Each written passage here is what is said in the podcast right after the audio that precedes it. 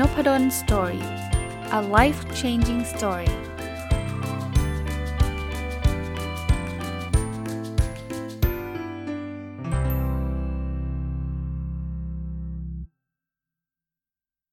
สวัสดีครับ ยินดีต้อนรับเข้าสู่รายการนพดล Story Podcast นะครับ แล้วก็วันอาทิตย์นะครับ เป็นประจำผมจะ จัดรายการที่ชื่อว่า My Books นะครับ เป็นรายการที่ผมจะเอาหนังสือที่ผมเขียนเองนะครับ แล้วก็มารีวิวนะครับ เรายังอยู่กับหนังสือเล่มแรกที่ผมเขียนเป็น Pocket Book แล้วก็เอามารีวิวตั้งแต่ต้นปีนะครับ ชื่อว่าความลับของการวัดผลนะ ก็วันนี้จะมาต่อเลยนะครับ จะได้ไม่เสียเวลาตั้งแต่บทที่ 10 นะ ถ้าถ้าใครอยากฟังย้อนหลังก็ย้อนกลับไปได้ทุกวันอาทิตย์นะ ก็ท่านจะได้หนังสือหนึ่งเล่มไปเลยนะครับ ที่ผมมาเล่าให้ฟังเจาะลึกลงไปนะครับ บทที่ 10 คือมารายงานผลกันเถอะนะในบทนี้เนี่ยผมจะเล่าเรื่องวิธีการออกแบบรายงานที่จะทำให้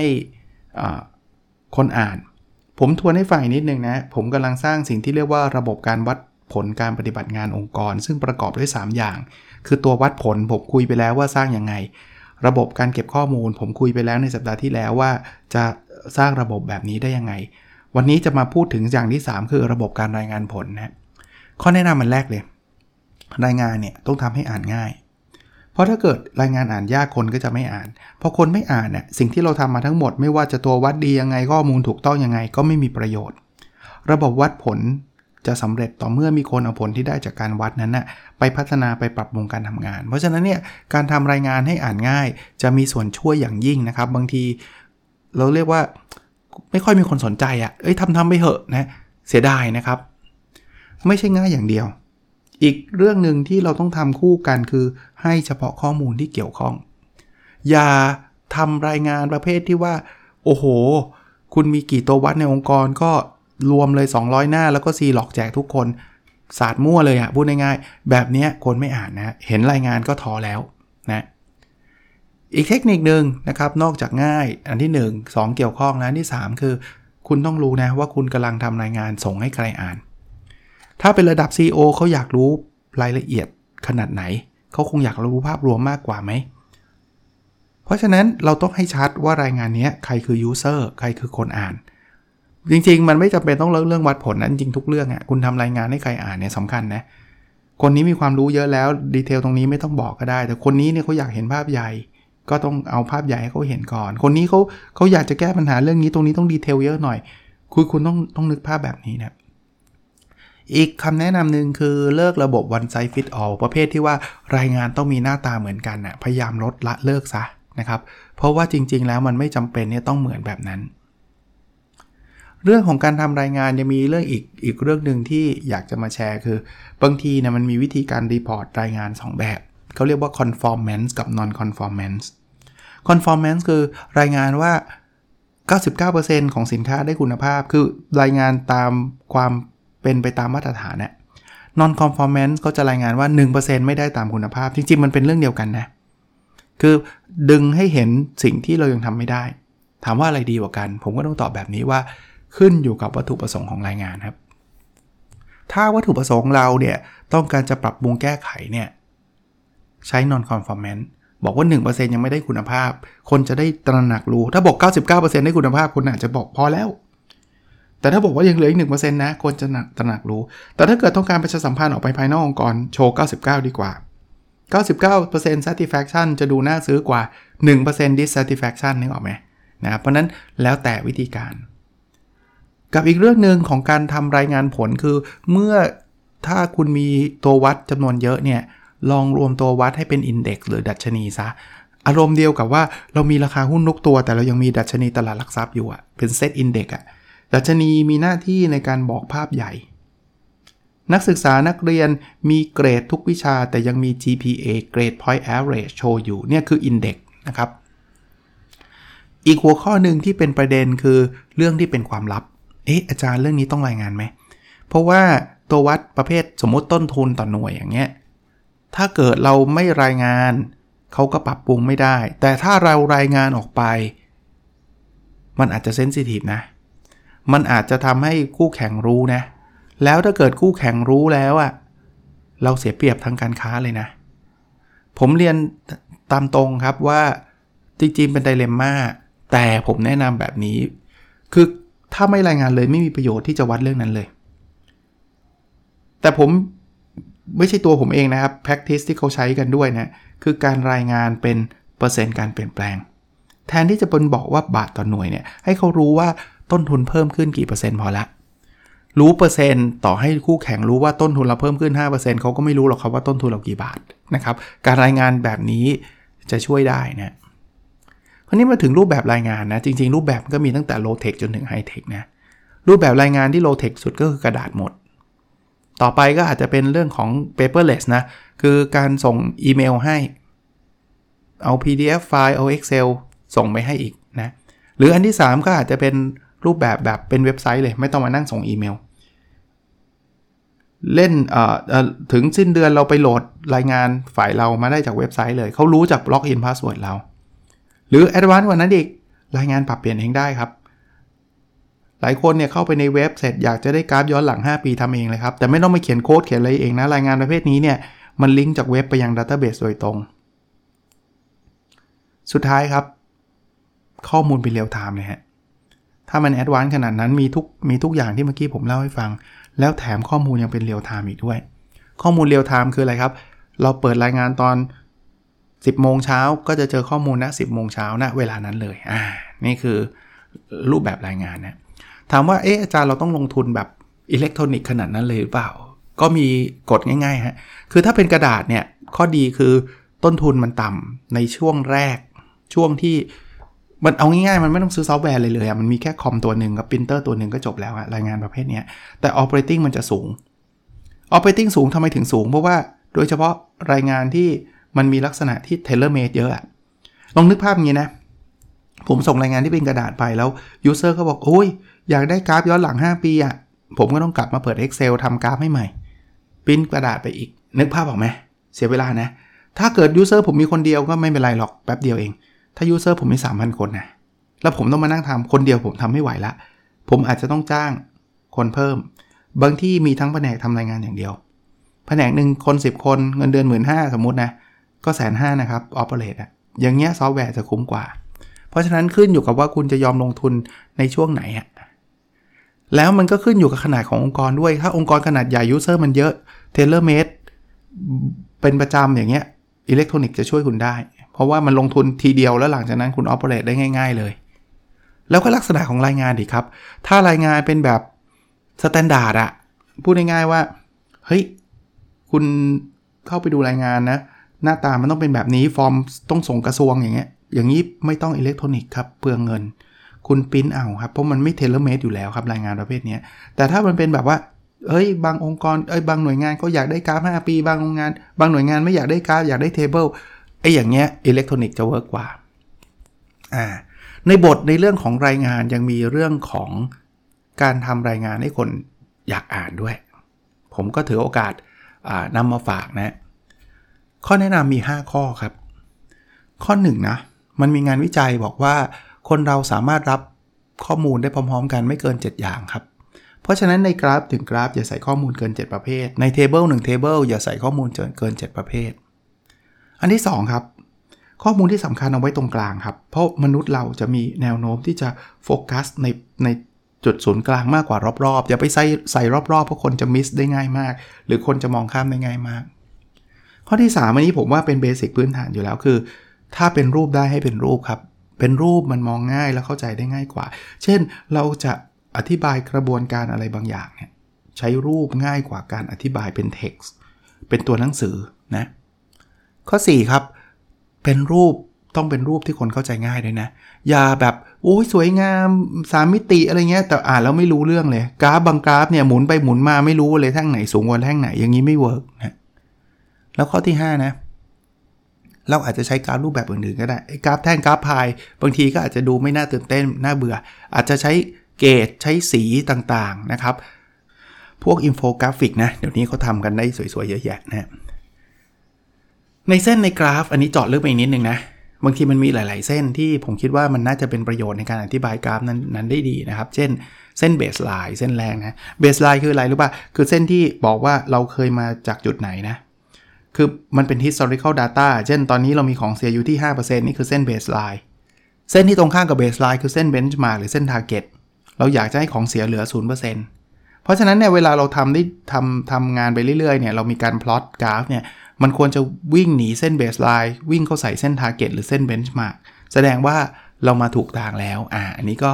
แนะนำเล็กๆ น้อยๆ เอาไปใช้ สุดท้ายนะครับ มันเคยมีอยู่ช่วงหนึ่งคนฮิตมากที่เขาใช้คำว่า management cockpit นะ management cockpit ก็คือที่ที่เหมือนห้องประชุมครับแต่ว่าเต็มไปด้วย indicator ที่โชว์ใน dashboardเป็น KPI ต่างๆ เวลาเราประชุมเนี่ย มันก็จะประชุม based on fact based on ข้อเท็จจริงจาก ตัววัดเหล่านี้นะครับ ก็เหมือนกับ cockpit ที่มันเป็น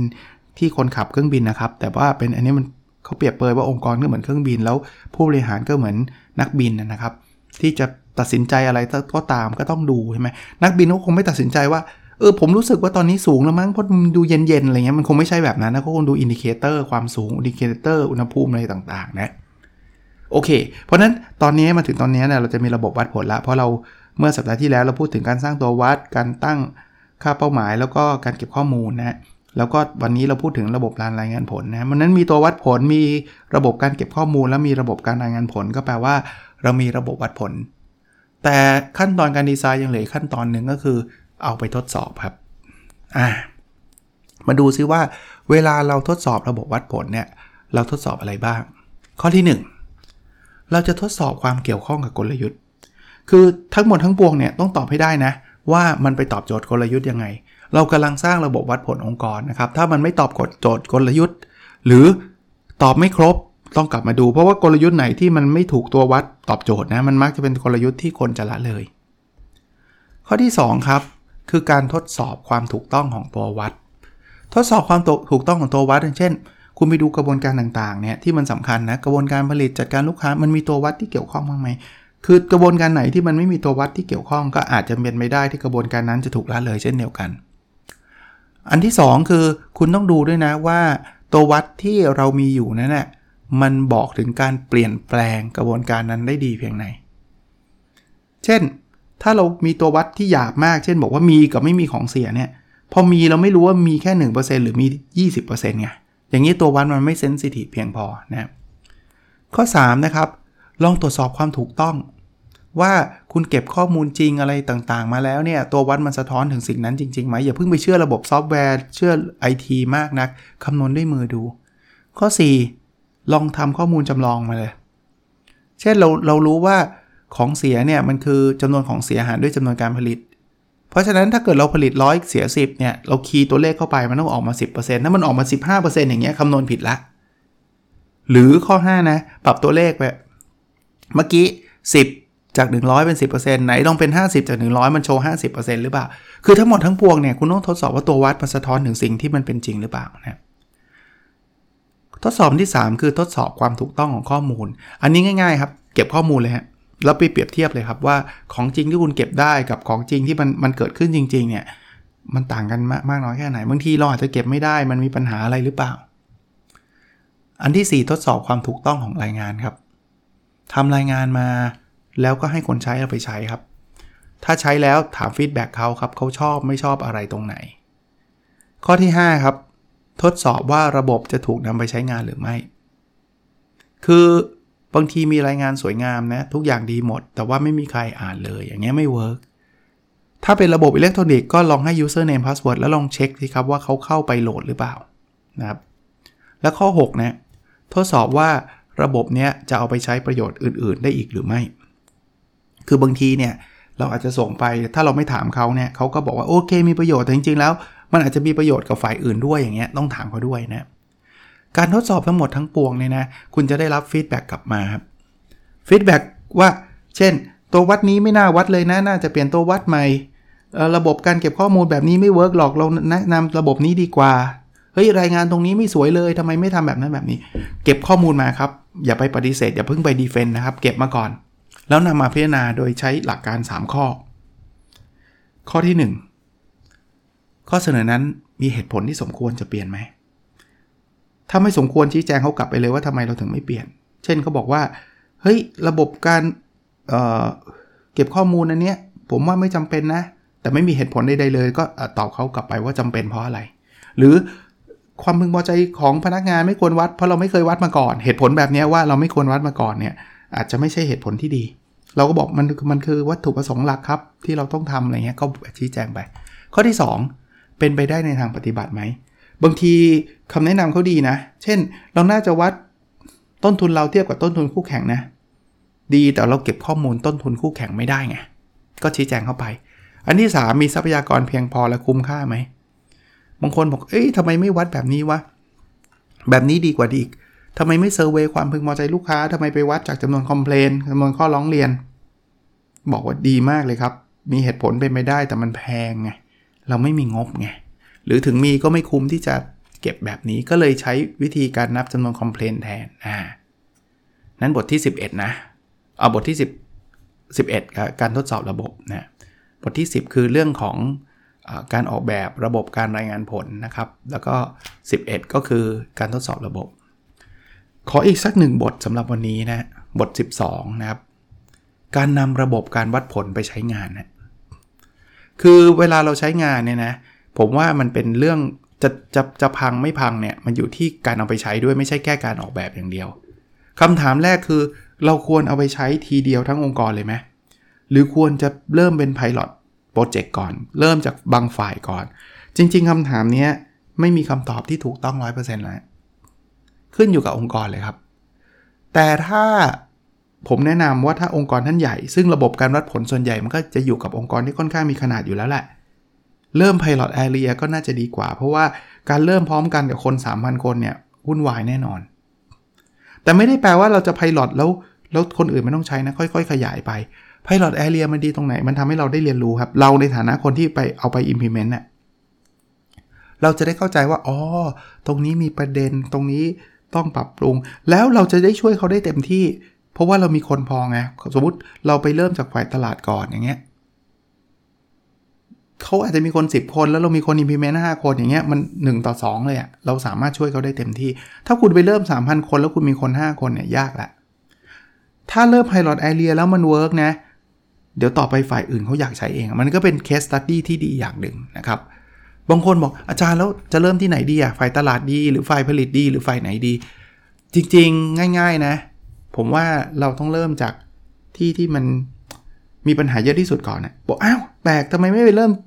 แผนกที่เขาสุดยอดล่ะ เพราะสุดยอดเนี่ยพอคุณไปวัดเนี่ยถึงแม้ผลลัพธ์มันจะออกมาดีเขาก็รู้สึกเฉยๆเขาในฐานะคนอื่นนะที่มองบอกก็มันดีอยู่แล้วแผนกนี้มันสุดยอดอยู่แล้ว แต่ถ้าเกิดคุณไปเริ่มจากแผนกที่มันแย่อยู่อะมันมีแต่เสมอตัวกับดีขึ้นอะ ถ้ามันไม่ดีขึ้นเลยมันก็เหมือนเดิมไง มันไม่ได้ทำอะไรให้แย่ลงไง แต่ถ้ามันดีขึ้นเนี่ย โอ้โห เฮ้ยแผนกนี้มันเคยบวยไว้ เคยทำไม่ได้แล้ว พอมีเรื่องวัดผล ซึ่งผมเชื่อว่ามันจะช่วยเขาได้เนี่ย เออ มันดีขึ้นมากมายเลย อะ ผมยกตัวอย่างนะครับ คราวนี้พอไปเริ่มที่แผนกใดแผนกหนึ่งอะ อย่างแรกเลยนะ ต้องปูพื้นให้เขาเข้าใจคำถามประเภทนี้เกิดขึ้นเสมอ ถึงแม้ว่าเขาจะไม่ยกมือถามก็ตาม มีระบบวัดผลไว้ทำไม ต้องตอบให้ชัดนะ ว่าระบบนี้ไม่ได้ไปทำลายเขานะ ระบบนี้มีเพื่อทำให้ตัวคุณดีขึ้นทำให้องค์กรดีขึ้นคำถามที่ 2 ที่เขาอาจจะถามคือ เราจะใช้ระบบวัดผลยังไงครับ เขาไม่รู้ว่าใช้ใช้ยังไง เขาอาจจะกลัวว่าเขาต้องมานั่งออกแบบตัววัดใหม่หรือเปล่า บอกเขาเลยว่าตัววัดอะไรเสร็จเรียบร้อยแล้ว คุณแค่เก็บข้อมูลมาในฟอร์มเนี่ยหรือบางทีข้อมูลก็มีให้แล้วเรียบร้อยด้วย ดึงข้อมูลมาอัตโนมัติเลย คุณเอาตัววัดนี้ไปใช้ ซึ่งเดี๋ยวสัปดาห์หน้าผมจะไปพูดถึงวิธีการวิเคราะห์ข้อมูล ผมจะพูดถึงวิธีการนำไปใช้ทีนึงแต่ว่าตอนนี้คุณต้องปูพื้นเรื่องนี้ให้ก่อนว่า มันไม่ได้ยากหรอก อันที่ 3 เออถ้าเกิดผม report ไปแล้วแล้วเกิดตัววัดมันไม่ได้ตามเป้า แล้วผมจะโดนทำโทษไหม ผมพูดมาตั้งแต่ episode แรก ๆ ของของรายการ My Books แล้วว่าโดยเฉพาะหนังสือเล่มนี้ว่า ระบบวัดผลไม่ได้เป็นระบบเพื่อเอาไปใช้มีเจตนาในการทำโทษคนนะครับ บอกเขาให้ชัดนะครับว่าระบบเนี้ย เราไม่ได้เชื่อว่าคุณจะเป็นคนผิดหรอก แต่ถ้าเกิดคุณทำไม่ได้แปลว่าเราเรา มันมีข้อจำกัด แล้วคุณเนะี่ยกับองค์กรเนี่ยเราจะมาช่วยกันลดข้อจำกัดเหล่านั้น บางทีทำไม่ได้เพราะคนมันน้อยไปแล้วคิดดูถ้าคนน้อยแล้วเขาทาไม่ได้ แล้วเราไปลดเงินเดือนเขามันจะช่วยไหมล่ะ ไม่ช่วย หรือไปเลิกออฟเขายิ่งหนักเขาไปใหญ่จริงไหมคำถามข้อที่ 4 บางคนบอกเออไม่ต้องมาเลือกที่แผนกผมก่อน บอกเขาเลยว่าระบบนี้ใช้ทั้งองค์กรนะครับ แต่เลือกที่คุณก่อนเนี่ยเพราะว่าเราเห็น opportunity นะ เราเห็นโอกาสที่มันจะทำสำเร็จที่นี่ แล้วมันจะเป็น case study ที่ดีสำหรับหน่วยงานสำหรับองค์กรของเราต่อไปนะคำถามที่5นะเออแต่ผมว่าไม่เห็นต้องวัดเลยปัจจุบันมันก็ดีอยู่แล้วเออคำถามนี้เป็นคำถามที่ดีมากนะแต่ผมเปรียบการวัดเหมือนกับการตรวจร่างกายอะครับ ถ้าเกิดมีใครบางคนบอกว่าจะไปตรวจทำไมฉันแข็งแรงอยู่ คุณรู้ได้ไงว่าคุณแข็งแรงจริงอะ คุณแค่ยังไม่ป่วยเท่านั้นเองครับ แล้วหลายๆ เรื่องเนี่ย มันเป็น silent killer นะ เช่นคอเลสเตอรอลในในเลือดอย่างเงี้ย ตอนนี้คุณไม่รู้สึกหรอกว่าคอเลสเตอรอลคุณสูงอะแต่กว่าที่คุณจะไปรู้สึกนะ มันอาจจะไปอุดตันเส้นเลือดเข้าสมองเส้นเลือดเข้าหัวใจ ซึ่งนาทีนั้นมันไม่ทันนะฮะ องค์กรก็เหมือนกันครับ คุณรู้ได้ไงครับว่ามันดี ก็กำไรไง ใช่ ตอนเศรษฐกิจดี ตอนอะไรดีกำไรมันก็ดูดีทั้งนั้นเนี่ย แต่คุณอาจจะซ่อนปัญหาไว้มหาศาลเลยก็ได้ ถ้าคุณไม่วัดอะมันก็เหมือนชวนคนไปตรวจร่างกายไปตรวจเถอะอย่างมากก็เสียค่าตรวจซึ่งไม่กี่บาทหรอก แล้วตรวจแล้วคุณแข็งแรงก็ดีใจด้วยครับ ตรวจแล้วคอเลสเตอรอลสูงก็ยังไม่ต้องตกใจครับ เราสามารถแก้ไขได้ทันเสมอ ถ้าเรารู้เร็ว องค์กรเหมือนกันครับ ถ้าวัดก็อย่างมากก็เสียเวลาเก็บข้อมูลมานิดนึง ถ้าเก็บข้อมูลเสร็จแล้วทุกอย่างเบอร์เฟกก็ดีใจด้วย ถ้ามันเจอจุดบกพร่องก็ยังไม่ต้องตกใจเรายังแก้ไขได้ทัน อย่ารอให้องค์กรจะเจ๊งแล้ว วัดเถอะวัดได้ละ มันไม่ทันไงตอนนั้นวัดกี่วัดก็ไม่ทันแล้วนะคำถามถัดไปครับทำไมต้องมาเริ่มที่แผนกเราล่ะ แล้ววัดแล้วจะได้รับทราบผลไหมรับแน่นอนเราบอกผลแน่นอน แล้วไม่ได้เริ่มที่แผนกคุณแผนกเดียวนะครับสำหรับการเริ่มการใช้เนี่ยนะครับ ผมแนะนำอย่างนี้ ถ้าเราเริ่มได้ตรงกับพีเรียดจริง ๆ เช่นอะไรที่มัน เก็บข้อมูลเป็นรายเดือนเราเริ่มตั้งแต่ต้นเดือนจะดีกว่าการไปเริ่มกลางเดือน เพราะกลางเดือนเนี่ยรอบแรกมันจะข้อมูลจะไม่ครบ แล้วบางทีมันรีพอร์ตมาคนก็จะงงว่าเอ๊ะทำไมมันน้อยจังทำไมมันแปลกๆ เพราะมันครึ่งเดือนไงถ้าเริ่มได้ตรงก็ก็จะดีนะครับ เริ่มได้ได้ตรงตรงรอบอะนะช่วงนี้จะเป็นช่วงที่เราต้องมีการ training ฝึกอบรม มีการตอบคำถาม เพราะว่าคนมันจะงงอะฝึกอบรมเนี่ยมันช่วยอะไรรู้ป่ะมันช่วยทำให้เราตอบคำถามน้อยลงไงครับแทนที่จะมานั่งตอบทีละคนคำถามเดิมๆตอบมัน 20 รอบเนี่ยฝึกอบรมทีเดียว เชื่อเหอะครับฝึกอบรมแล้วก็ยังมีคำถาม แต่มันจะเป็นคำถามที่ specific มากกว่า แล้วมันจะลดปริมาณคำถามลงได้พอสมควรเลยนะครับ แต่ตอนนี้เป็น moment of truth นะครับ แปลว่าถ้าคุณไม่ตอบคำถามตอนนี้ ต่อไปก็จะไม่มีใครถามคุณแล้วเขาก็จะไม่ใช้ด้วย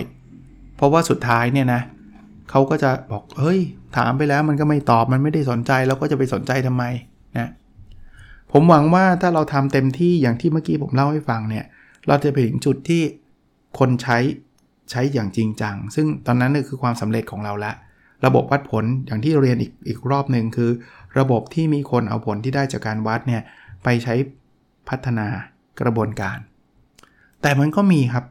บางทีอะทำไปยังไงก็เฟล คนก็ไม่ใช้ ส่วนใหญ่มันมาจากเหตุผล 4 ประการดังต่อไปนี้ฮะ ประการที่1นนะ ผู้บริหารไม่ได้สนใจระบบนี้อย่างจริงจังเท่าไหร่หรอกทำไปเรื่อยๆ ก็เห็นเขาทำก็ทำกันบ้างเนี่ย สุดท้ายก็ถ้าผู้บริหารบอกว่าทำก็ได้ไม่ทำก็ได้ พนักงานก็ไม่อยากทำแหละ มันก็เละไปนะ อันที่ 2 อาจจะไม่ใช่ผู้บริหารที่ไม่สนใจ แต่พนักงานไม่เข้าใจข้อมูลที่เขาได้รับครับ รายงานอาจจะเต็มไปด้วยเทคนิคเทอมหรืออะไรก็ไม่รู้พนักงานไม่รู้ว่า แล้วจะเอาไปใช้ทำอะไรได้บ้างอันที่ 3 คือตัวพนักงานเองได้รับข้อมูลที่มันไม่เกี่ยวข้องอะคือเขาเข้าใจแต่เขาไม่รู้จะไปใช้ทำอะไร เพราะว่ามันไม่เกี่ยวกับชีวิตเขาเลยนะและอันที่ 4 ครับเขารู้ว่าข้อมูลมาเนี่ยมันเกี่ยวกับเขาแล้วเขาเข้าใจด้วยแต่ข้อมูลมันผิด ราะนั้นถ้าเกิดคุณได้ข้อมูลผิดๆเข้าไปนะเขาก็ไม่รู้จะไปใช้ประโยชน์ยังไง เพราะนั้นเราต้องแก้ให้ตรงจุดนะ สุดท้ายครับสำหรับวันนี้คือแล้วเรารู้ได้ไงว่าเขายอมรับละระบบเนี้ยมัน work อันแรกนะคำถามที่เกี่ยวข้องกับวิธีการใช้ระบบนี้จะเริ่มลดลงว่า ตัววัดนี้คืออะไรเก็บข้อมูลยังไงข้อมูลตอนแรกๆอาจจะมีเยอะแต่ถ้าเกิดคุณทำเต็มที่ตอบคำถามเขาเต็มที่เนี่ยคำถามจะเริ่มลดลง อันที่ 2 มาพร้อมคำถามคือคำวิจารณ์ ระบบเฮงซวยระบบไม่ดี ใหม่ๆ คุณจะได้ยินอะหูชาเลยก็ได้ครับ แต่คำพวกนี้พอคนเข้าใจมากขึ้นมันจะเริ่มลดลงฮะอันที่ 3 ซึ่งเป็นทรายที่ดีหรือสัญญาณที่ดีนะคือเริ่มมีคำขอจากพนักงานผู้ใช้ว่าขอเปลี่ยนรายงานรูปแบบรายงานได้ไหม ขอเปลี่ยนกราฟเป็น 5 ปีได้ไหม ขอเป็นเทเบิลด้วยได้ไหม อย่างนี้แปลว่าเขาใช้งานแน่นอน และอันที่ 4 เทสง่ายๆครับ เราลองไม่ส่งรายงานไปครับ ถ้าเขาใช้เขาจะโทรมาตาม ถ้าคุณไม่ส่งแล้ว แผนกนี้เงียบไม่สนใจ แสดงว่าเขาไม่ได้ใช้อะคือไม่มีเขายังไม่รู้เลย หรือถึงรู้เขาก็ไม่แคร์สุดท้ายทั้งหมดทั้งปวงนะ คุณก็ต้องกลับเข้าไปเช็ค ปรับปรุงแก้ไข ถามตัวเองตลอดเวลาครับว่าข้อมูลที่ได้ให้ไปในตัววัดนั้นนะ่ะเกี่ยวข้องการทำงานของเขาไหม แล้วระบบนั้นนะ่ะมันง่ายในการใช้หรือไม่นะครับ ก็ สัปดาห์นี้คงฝากไว้ประมาณนี้นะครับสำหรับหนังสือ My Book เป็นหนังสือเล่มแรกของผมที่อยู่ในรูปของ Pocket Book นะครับ มาถึง chapter ที่ 12 แล้วเราเหลืออีกแค่ 2 chapter ก็จะจบ ซึ่งสัปดาห์หน้าน่าจะจบแน่นอนนะก็หวังว่าจะเป็นประโยชน์นะครับสำหรับใครที่อยากอ่านนะประชาสัมพันธ์ด้วยเลยแล้วกันนะครับ มีใน C1 เพราะมีคนบอกผมว่า C1 ยังมีจำหน่ายอยู่นะครับก็ก็สั่งผ่าน C1 ก็ได้นะครับ คิดว่าไม่ได้ไม่ได้พิมพ์เพิ่มแล้วละ่ะพิมพ์มาเป็นแบบ4-5หครั้งแล้วมั้งครับ ก็ ก็คงเท่านี้แหละครับ ถ้าถ้าอยากอ่านก็ลองไปหาดูนะครับ โอเคนะครับ แล้วเราพบกันในสดถัดไปครับ สวัสดีครับ